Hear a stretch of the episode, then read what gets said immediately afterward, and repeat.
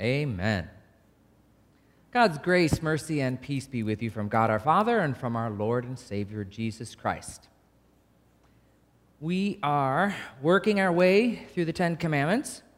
Um, we're reminding ourselves that they're not just uh, a bunch of rules that we're going to be punished for if we break, but they're given to us by a God of love who knows what's best for us, and what He's doing is showing us the boundaries that will lead us to the life that He wants us for a life full of love and truth.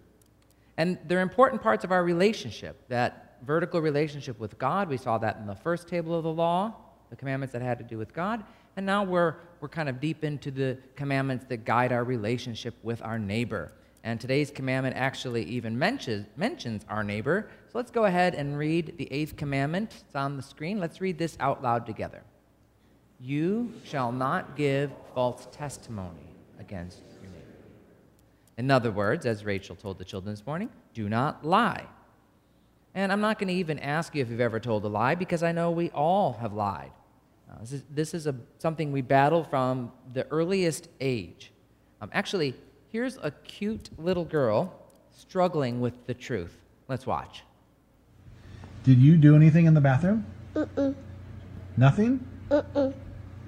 I was putting some lipstick on, and then I was giving my phone So you put what'd you put on? lipstick on. Oh, whose was that? It was it was my lipstick. Oh, it was. Yeah. Did you ask anybody if you could put it on? I asked myself. So whose lipstick is that? On mine? You bought it. Yeah. Where'd you buy it at? My lipstick? Yeah. I buy it from Home Depot.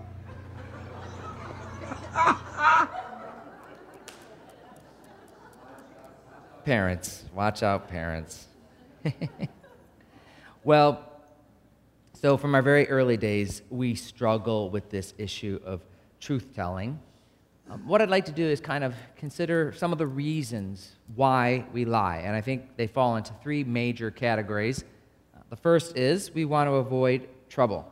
Um, this is probably the most common reason, most frequent we- reason, especially among children, that we would not tell the truth, is in order to try to get out of trouble. Or at least we think so. We'll see in a minute, it actually can get us into more trouble. Uh, another reason is we want to gain something. We want people to either think differently about us, or we somehow want to profit, either in a material or some other way. Um, you know, and it happens. I don't know. I'm probably dating myself here. Does anybody remember Milli Vanilli and the lip sync cover up? All right, that's it's a dated reference. Lance Armstrong and then the steroids and all of that. Uh, it can appear tempting and advantageous to lie. The truth comes out. It gets us into trouble. And it's not just, you know, musicians and athletes, but uh, get around a group of pastors when the topic of Sunday attendance comes up. And let's just say there's some imagination used in the statistics. All right, we want to we lie because we, we want to appear in a more positive light. Uh, and then the last category is a little bit more benign, uh, still uh, difficult ethically, and that's we lie because we don't want to hurt someone else's feelings. We want to protect someone else. A simple example somebody says, How do you like my shoes? And you say, Oh, they're wonderful. You're thinking to yourself, I'd never buy those. Um, or, you know, you see a friend at the high school reunion and you say, You haven't aged a day.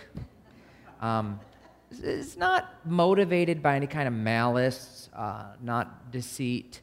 It's motivated more by the desire to encourage and not offend, but it's still not true. Uh, so, to dig deeper into this issue of lies and false witness, what I'd like to do is go back to our Old Testament reading and look at a well known biblical character who lied. And can I just say, I love that Scripture doesn't try to sugarcoat the bad behavior of the heroes of the Bible. It's captured on the pages there for us. It not only makes it more relatable to us, but really more applicable to us. Uh, so we're looking this morning at Abraham, you know, the, the father Abraham, uh, the same Abraham that the book of Romans holds up as the model of faith. But what we saw in this text is, well, Abraham is no better than us when it comes to truth telling. Um, just for review, now Abraham moved on from there into the region of the Negev and lived between Kadesh and Shur. For a while he stayed in Gerar, and there Abraham said of his wife Sarah, She's my sister. Then Abimelech, king of Gerar, sent for Sarah and took her. Um, so what's happening is he's in Philistine territory, and the you know the Jews consider the Philistines arch enemies. They're wicked and um, pagan, and so Abraham is in a dangerous spot, and he's he's lying.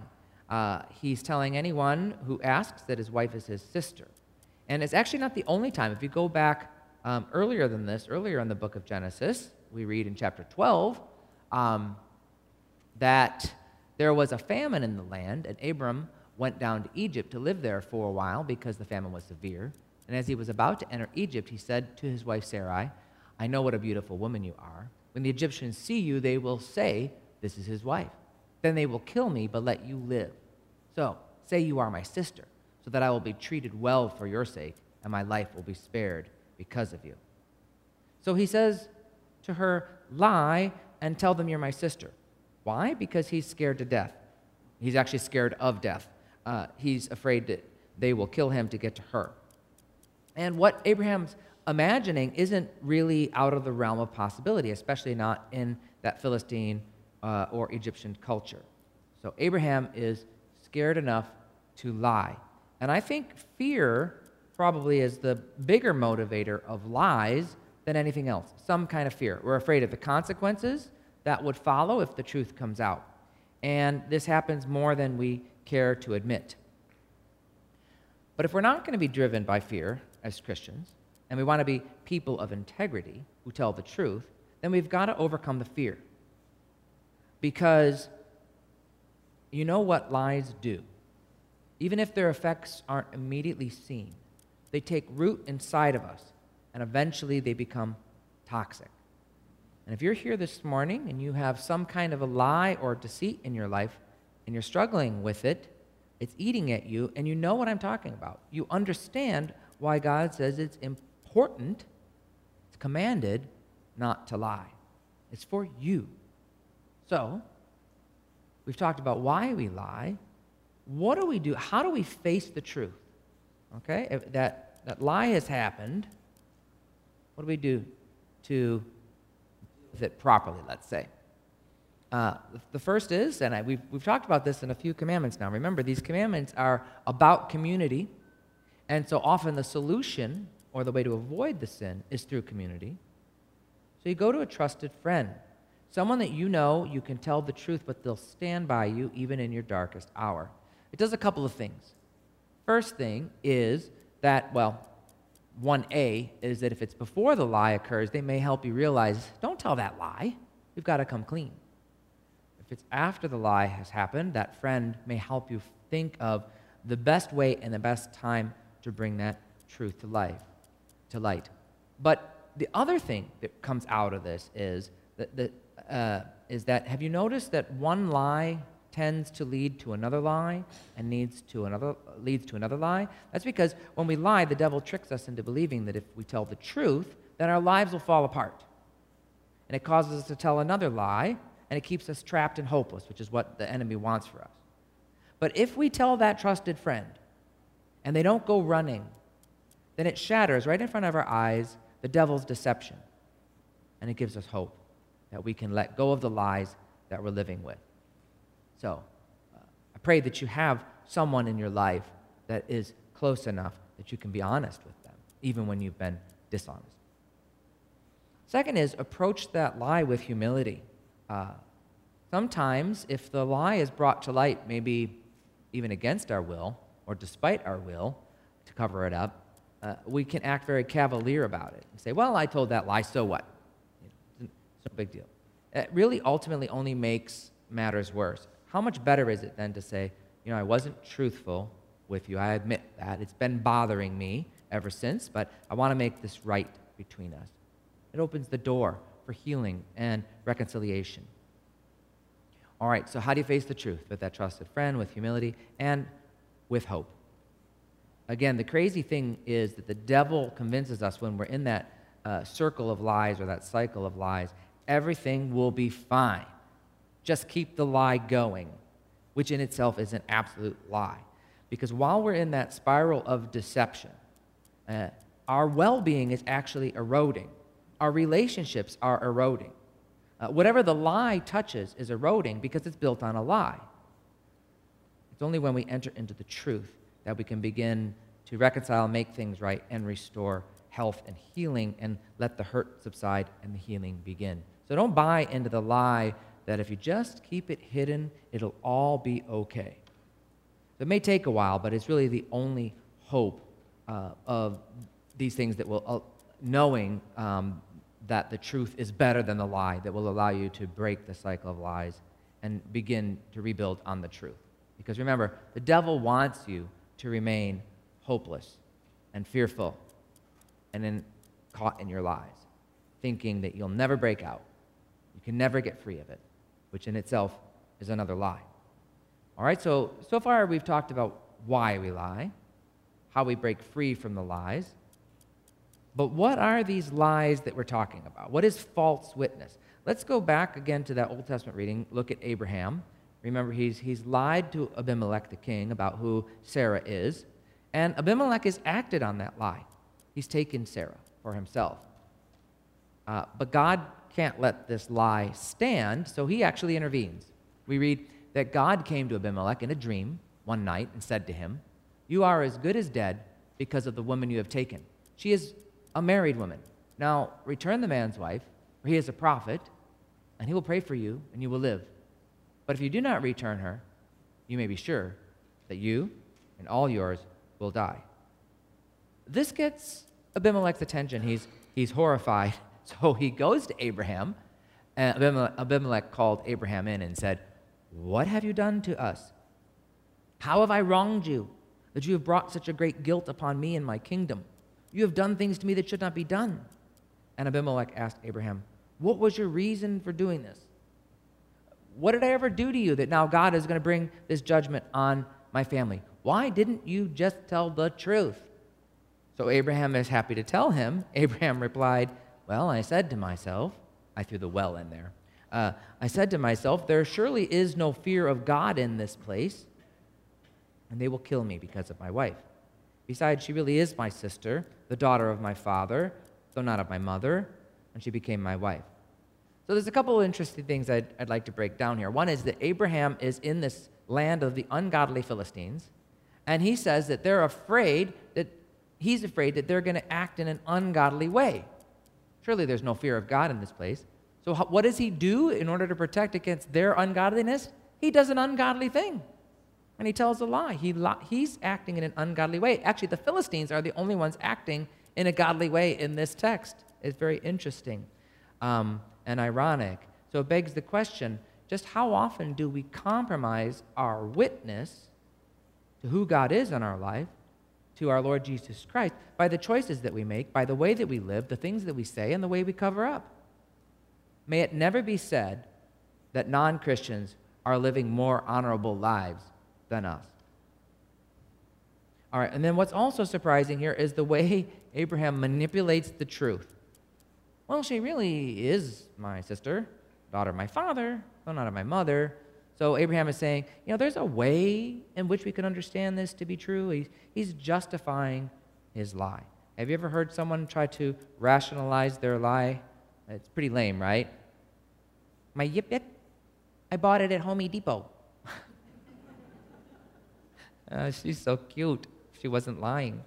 Um, but sometimes truth and lies are, are on kind of a continu- continuum. I'll, get, I'll give you that. And it can be tricky to sort out what's a truth and what's a lie. So, for example, let's start at the innocent end of the lie spectrum. You're, you're throwing some sort of a surprise party for your spouse or, you know, a surprise uh, gift for someone. Have you ever found yourself in that situation where you have to deceive or else you're going to ruin the surprise, right? So is that really a lie? Um, it's definitely on the low end of the spectrum. I will say that much. Uh, and we'll get to more of how you can actually, I guess, wrestle with that in your mind. But you should be wrestling with it. Another one I'll give you is April Fool's Day which I've never really been a fan of April Fool's Day. It is, it's a community accepted opportunity to lie that day. Everybody lies. on April Fool's Day. I don't know that I feel any better about it. My kids are always getting me because I'm so gullible. I don't, I'm not very good at poker, and I fall for everything. And so April Fool's Day is fun for everybody else in my house. Uh, but one day, uh, early in my career, before I became a pastor, um, I decided to try my hand at lying. And actually, I, I, scared myself of how good I was at it. I worked for this company. I was back in software, uh, programming computers back then, and um, worked for a company that what we did is we took um, medical claims information from insurance companies, big insurance companies like Blue Cross Blue Shield of Virginia and you know that sort of a thing. We would take their data. This was back before we, what I was actually working on was making it so that they could take the software in house and process their own claims. But at that time, we actually would get their data on tapes, just to give you an idea how old I am, reels. Anyway, and we would load it up, and then we would process just you know thousands, if not millions, of claims for them, and we would save them money. We would find mistakes in their uh, the way things were billed, and you know we would save them millions of dollars. So they were happy to pay us hundreds of thousands of dollars to process their claims, just for one insurance company, just to give you an idea how significant this was. So one day it was April Fool's Day. I go into my boss's office, and um, we talked about some things, and I said, "By the way, I do not know how it happened." but I lost all of Blue Cross Blue Shield of Virginia's data. and the look on their face, but what was really what was really more telling is what it did to me. Eh, uh, uh, I could only hold the lie for about four milliseconds. And I'm like, oh, no, no, that's a joke. We're laughing, right? And after they kept, caught their breath, you know, I realized I really do not like April Fool's Day. Um, but these can, this can be an ethical dilemma for us. How do you differentiate between lying, so that your spouse can enjoy a surprise party or, or a, a lie where I'm deceiving you for my own gain. Let's talk about sorting out these gray areas because sometimes it's not always black and white. I think the first question you can ask yourself, plain and simple, is what's my intention? Do I want this person to ever know the truth? And I, I, might add, in the very near future, I think too many lies are perpetuated because we think to ourselves, well, I'll, get, I'll tell them the truth later at a better time right? Like, I'll, I'll tell them eventually, like right now, I'm telling them that I'm working late, but I'm really taking money and going to the casino. Uh, but when I win big, then I'll tell them that I really wasn't at work, right? You, you can see right away how bad this was. Uh, the, the, you're still lying to protect yourself. Uh, so you can ask yourself that question What's my intention? Is this lie for their benefit, or is it a lie just to cover up the truth or conceal the truth for your own gain or to avoid consequences. That would be the wrong intention. Um, subcategory of this, too, is sometimes people want you to lie for them. If you've ever been in this situation, maybe you've learned the painful way, but I'll say don't do it. Do not lie for someone else. We always told our children, don't ever come to us and expect us to lie for you. Okay, it's not going to happen. Uh, sometimes the most loving thing is to make that person recognize their own deceptive intention. I'll give you an example um, in my ministry. True story. Uh, an older couple came to me and they, they said, can we, can we just do a church wedding? Like we don't, they didn't have a marriage certificate or anything. They said, a few people in our family are going to know we're, we're getting married, but it'd be really bad for our taxes if we got legally married. So can you just do a church wedding? I said, okay, let me see if I understand this. You want to start your relationship on a lie and a deception. You want to hide this from everybody else, and you want me to be a party in that? No. I'm not going to do that. So, again, ask yourself what's the intention? The second is, am I breaking a confidence? Uh, let's say someone shares a confidence with you. And I don't know if you've ever been in a small group Bible study at church, um, or maybe it's in a service team that you work with. You have a relationship with people, and sometimes, you know, because they're close to you, they let you in to things that are happening in their life. But just because they've told you, and just because it may be true, does not mean that it's something that you can tell other people. Uh, to do so is breaking that circle of trust. Martin Luther, in his explanation to the Eighth Commandment, oops, sorry, I forgot to put it on the screen, uh, he says it this way when he gives the explanation. Let's, let's read this out loud together. I'll get to the what does this mean. You shall not give false testimony against your neighbor. What does this mean? Let's read. We should fear and love God so that we do not tell lies about our neighbor betray him, slander him, or hurt his reputation, but defend him, speak well of him, and explain everything in the kindest of way.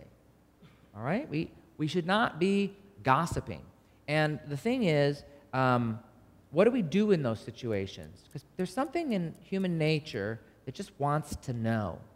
And they might even say something to you like, What do you know about this? Let me give you a, a wonderful line that you can use in response to that. Simply say, That's not mine to share. You're not lying. You don't have to make up something else to tell them. Just say, It's not mine to share. Send them back to the source. You don't want to betray your neighbor's confidence. All right, and then the last gray area here, you can ask yourself, how will I say, how will what I say be used? And if you look back at the Old Testament with Abraham, his lie was actually used to bring judgment upon Abimelech. He was deceived into doing something wrong. Often we don't calculate the effect that our lies are going to have on others or how they're going to affect us. Let me give you a story from my own life. If you were here last week, you remember I told you a story about the brother who tricked me into uh, taking stuff from the clearance rack. Um, same brother, another point in time in my life. Uh, he got me to do um, something that was, we did, we did something that was wrong, I can't remember, and we, we lied to cover it up. Okay? Then, every time after that, if he wanted me to do something for him, a favor, oh, get me a drink of water, uh, change the channels. We didn't have remotes back then, so the little brother changed the channel. You know, do my chore or whatever. If how he would get me to do it is he would simply say, I'll tell mom and dad what you did. And it's amazing how much the fear of the truth coming out was able to be used against me.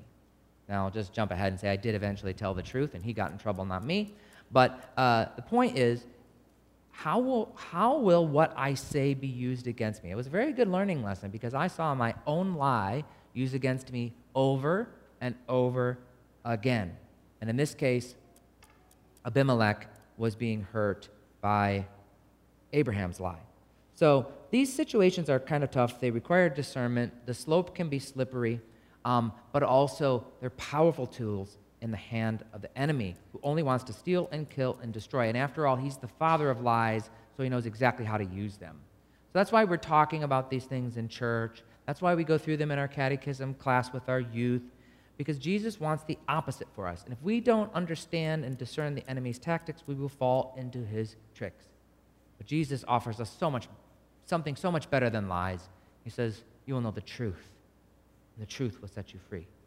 Because Jesus wants us free. He wants us free so much that he was willing to be bound and killed so we could be set free from lies. He says, If the Son has set you free, you will be free indeed. There is actually freedom in the truth. If you get anything from today's message, uh, sadly, I'm spending maybe more time talking about the lies than the truth. But if you get anything from today's message, it's realizing that there's freedom in the truth, freedom within the boundaries of God's commandments. Because God knows what will ultimately enslave us, and so he, he, he commands us and He warns us against it because he knows what will ultimately make us free. He knows what will enslave us, and he says, Don't do this. And he knows what will set us free, and he says, Do this. And that's the truth. Jesus says, I am the way and the truth and the life. God wants us to live in the truth and the light. It's so much better for us. So I want to, I probably should stop right there, but I do have one more thing I want to say about our Abimelech reading.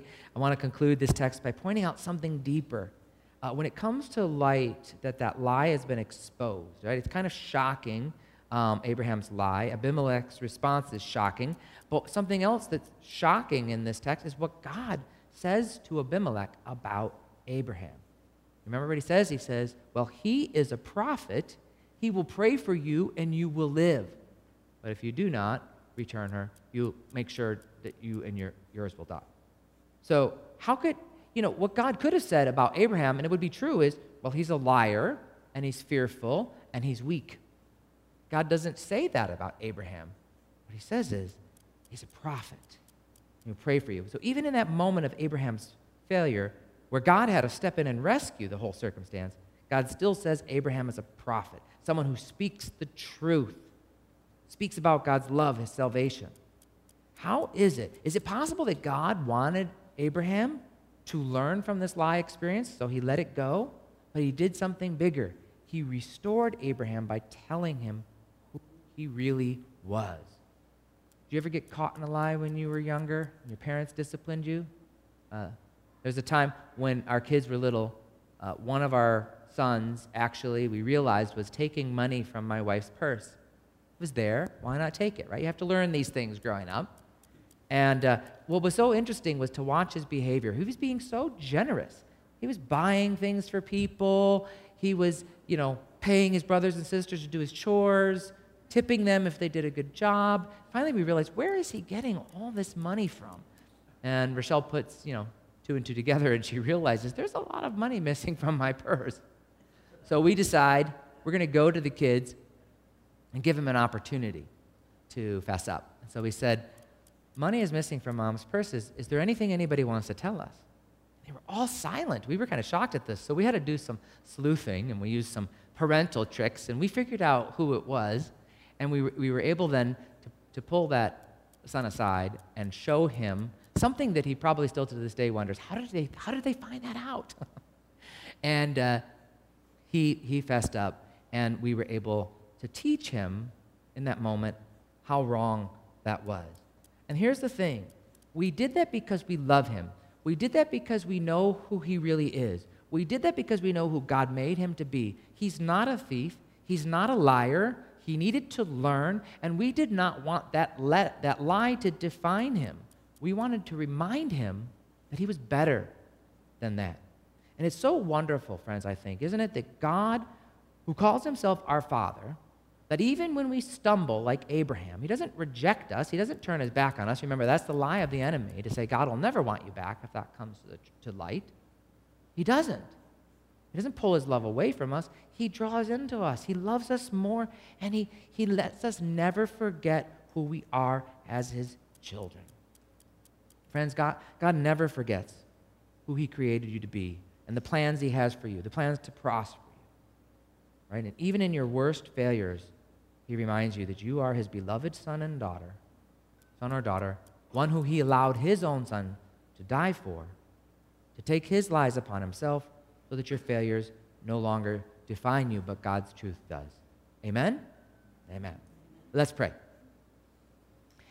Heavenly Father, thank you for a love that's not based on our good behavior or our truthful words, but a love that goes far beyond that. Lord, bless us and strengthen us to live in the hope and the truth that is ours through Christ.